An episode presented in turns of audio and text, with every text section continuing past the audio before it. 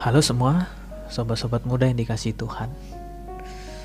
Kali ini kita akan membahas judul kenajisan hati. Dasar firman Tuhan kita ambil dalam kitab Markus pasal 7. Pada suatu kali serombongan orang Farisi dan beberapa ahli Taurat dari Yerusalem datang menemui Yesus. Mereka melihat bahwa beberapa orang muridnya makan dengan tangan najis, yaitu dengan tangan yang tidak dibasuh.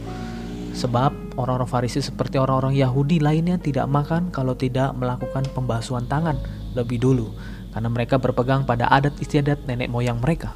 Dan kalau pulang dari pasar, mereka juga tidak makan kalau tidak lebih dahulu membersihkan dirinya. Banyak warisan lainnya yang mereka pegang, umpamanya hal mencuci cawan, kendi, dan perkakas-perkakas tembaga. Karena itu orang-orang Farisi dan ahli-ahli Taurat itu bertanya kepadanya, Mengapa murid-muridmu tidak hidup menurut adat istiadat nenek moyang kita, tetapi makan dengan tangan najis? Jawabnya kepada mereka, benarlah nubuat Yesaya tentang kamu, hai orang-orang munafik. Sebab ada tertulis bangsa ini memuliakan aku dengan bibirnya, padahal hatinya jauh daripadaku.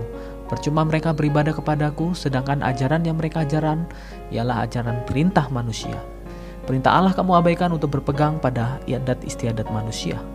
Yesus berkata pula kepada mereka, "Sungguh pandai kamu mengesampingkan perintah Allah, supaya kamu dapat memelihara adat istiadatmu sendiri. Karena Musa telah berkata, hormatilah ayahmu dan ibumu, dan siapa yang mengutuki ayahnya atau ibunya harus mati. Tetapi kamu berkata, kalau seorang berkata kepada bapak atau ibunya, apa yang ada padaku yang dapat digunakan untuk pemeliharaanmu sudah digunakan untuk korban, yaitu persembahan kepada Allah. Maka kamu tidak membiarkannya lagi berbuat sesuatu untuk bapak dan ibunya." Dengan demikian firman Allah kamu nyatakan tidak berlaku demi adat istiadat yang kamu ikuti itu dan banyak hal lain seperti itu yang kamu lakukan. Lalu Yesus manggil lagi orang banyak dan berkata kepada mereka, "Kamu semua dengarkanlah aku dan camkanlah. Apa pun yang dari luar masuk ke dalam seseorang tidak dapat menajiskannya, tetapi apa yang keluar dari seseorang itulah yang menajiskannya." Sobat-sobat muda, kali ini kita akan membahas tema kenajisan hati. Tuhan berkata dari peristiwa tersebut bahwa bukan yang masuk ke dalam mulut yang menajiskan orang, tetapi apa yang keluar dari dalam hati orang itulah yang menajiskan. Makanya kita hari ini membahas mengenai kenajisan hati. Kenapa Tuhan berkata seperti itu? Kita sama-sama akan melihat bahwa seluruh hidup manusia itu adalah kehidupan yang penuh dengan kenajisan. Seluruh dunia ini kotor dan najis secara materi maupun secara moral adalah kotor. Begitu seseorang keluar bergumul di jalanan, seluruh dirinya segera menjadi kotor, tercemar. Kenajisan dunia menandakan bahwa seluruh kehidupan manusia adalah najis. Setiap aktivitas dalam hidup manusia membuat manusia tercemar.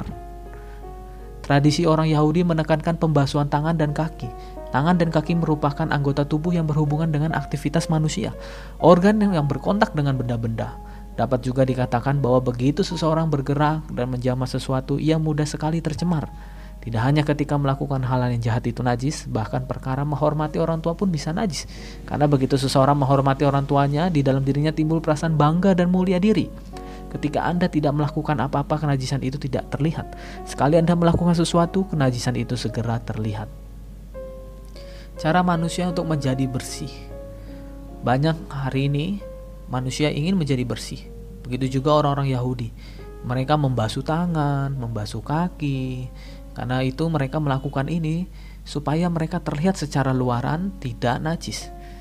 Orang-orang hari ini juga seperti orang Yahudi, hanya memperhatikan pembasuhan yang luaran, mencoba membuat diri mereka bersih dengan usaha manusia, membasuh tangan, menyatakan tidak melanggar, tidak berdosa, tidak melakukan kejahatan.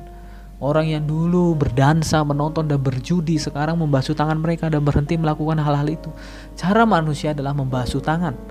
Seluruh usaha manusia itu hanyalah hal yang luaran, bukan yang di dalam. Karena itu kita harus sama-sama lihat apakah sumber kenajisan manusia. Kenajisan manusia memang terlihat di luar, namun sumbernya bukan dari luar tetapi dari dalam. Sumber kenajisan manusia ada di dalam hatinya Perlu mengutip perkataan Tuhan Yesus, tidak ada sesuatu pun dari luar yang masuk ke dalam diri seseorang yang dapat menajiskannya. Tetapi hal-hal yang keluar dari dalam diri seseorang itulah yang menajiskannya. Jadi hanya membersihkan yang luaran itu tidak berguna, harus menanggulangi yang di dalam. Ambillah tiga atau empat butir dari tiga belas butir yang disebutkan dalam bagian Alkitab ini. Ya, kita sama-sama lihat yang menajiskan Tuhan berkata, pikiran jahat. Pertama, percabulan, pencurian, pembunuhan, perzinahan, keserakahan, kejahatan, kelicikan, perbuatan tidak senonoh, iri hati, hujat, kesombongan, kebebalan. Semua ini ada di dalam hati manusia. Dan inilah yang dapat menajiskan kita. Nah, ada berita sukacita bagi kita semua. Tuhan Yesus datang, Dia menyelamatkan kita dan mau membersihkan kita.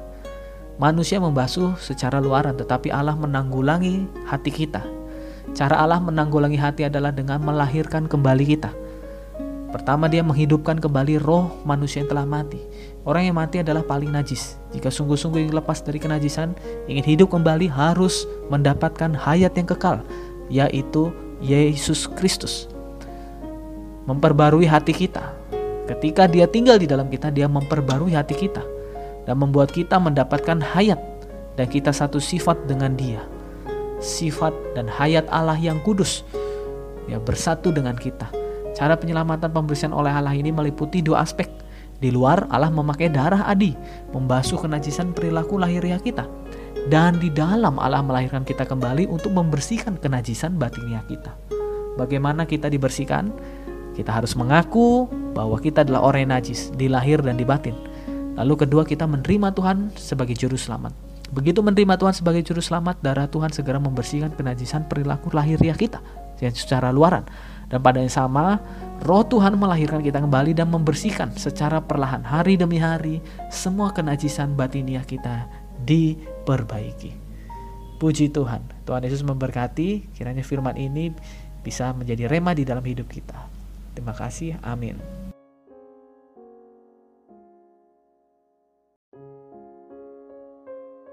Halo semua, sobat-sobat yang muda yang dikasih Tuhan.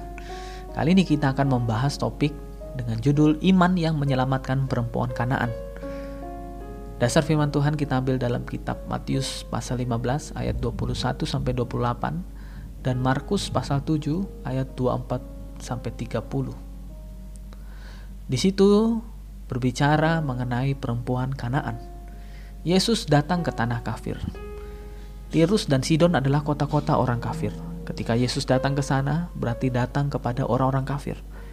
Hari ini Injil Yesus diberitakan di sini, berarti Yesus datang ke tempat kafir. Manusia dirasuk oleh setan. Ketika Yesus datang ke Tirus dan Sidon di sana, datang seorang perempuan berseru kepadanya, "Kasihanilah aku ya Tuhan, anak Daud, karena anakku perempuan kerasukan setan dan sangat menderita." Yang memohon adalah seorang perempuan dan yang dirasuk juga seorang perempuan. Perempuan mewakili posisi manusia di hadapan Allah. Manusia di hadapan Allah adalah perempuan. Anak perempuan dari seorang perempuan dirasuk setan menandakan bahwa semua orang yang lahir dari perempuan dirasuk oleh setan. Banyak hari ini setan yang merasuki diri kita. Ada setan disco, setan nonton, cabul, judi, mabuk, rokok, dan lain-lain. Semua ini menandakan bahwa kita sedang dirasuk setan. Bukankah keadaan kita hari ini sama seperti ini? Banyak anak-anak Kristen, anak-anak Allah yang hidupnya tidak mencerminkan Kristus. Karena itu, kita harus lihat posisi manusia di hadapan Allah.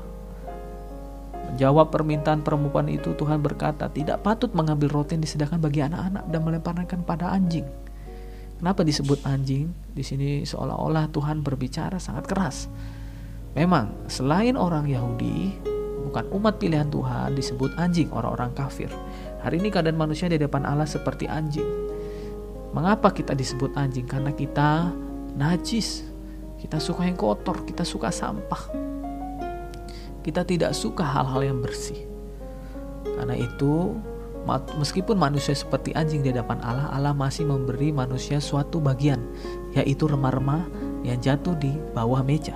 Meskipun hari ini Anda tidak dapat melihat Yesus dengan mata kepala Anda, namun ada Injil dibentangkan di hadapan Anda. Jika Anda menerima Injil ini, yang seperti remah-remah, cukup untuk menyelamatkan Anda. Anda tidak perlu mutlak melihat Yesus. Anda tidak perlu naik ke atas meja, karena Anda sudah jatuh di bawah meja. Ya, roti berada di atas meja, namun juga ada remah-remah di bawah meja. Meskipun keadaan manusia yang jatuh tidak layak untuk datang ke atas meja anak-anak, Namun demikian Anda dapat diselamatkan hanya dengan menerima remah-remah di bawah meja. Bagaimana kita mengambil remah-remah itu? Seperti perempuan kanan itu. Dia menyadari dirinya adalah anjing. Mengakui posisi diri sendiri. Kita juga harus mengakui bahwa kita ini anjing.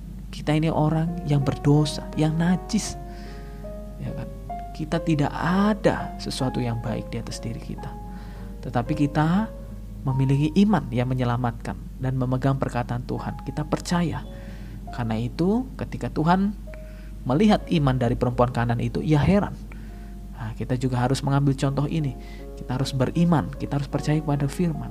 Bahwa firmannya, bahwa Tuhan bisa membuat kita yang najis ini menjadi bersih di hadapannya. Melalui kita percaya dan kita senantiasa datang pada firman dan berdoa di hadapannya. Selamat menikmati, Tuhan Yesus memberkati.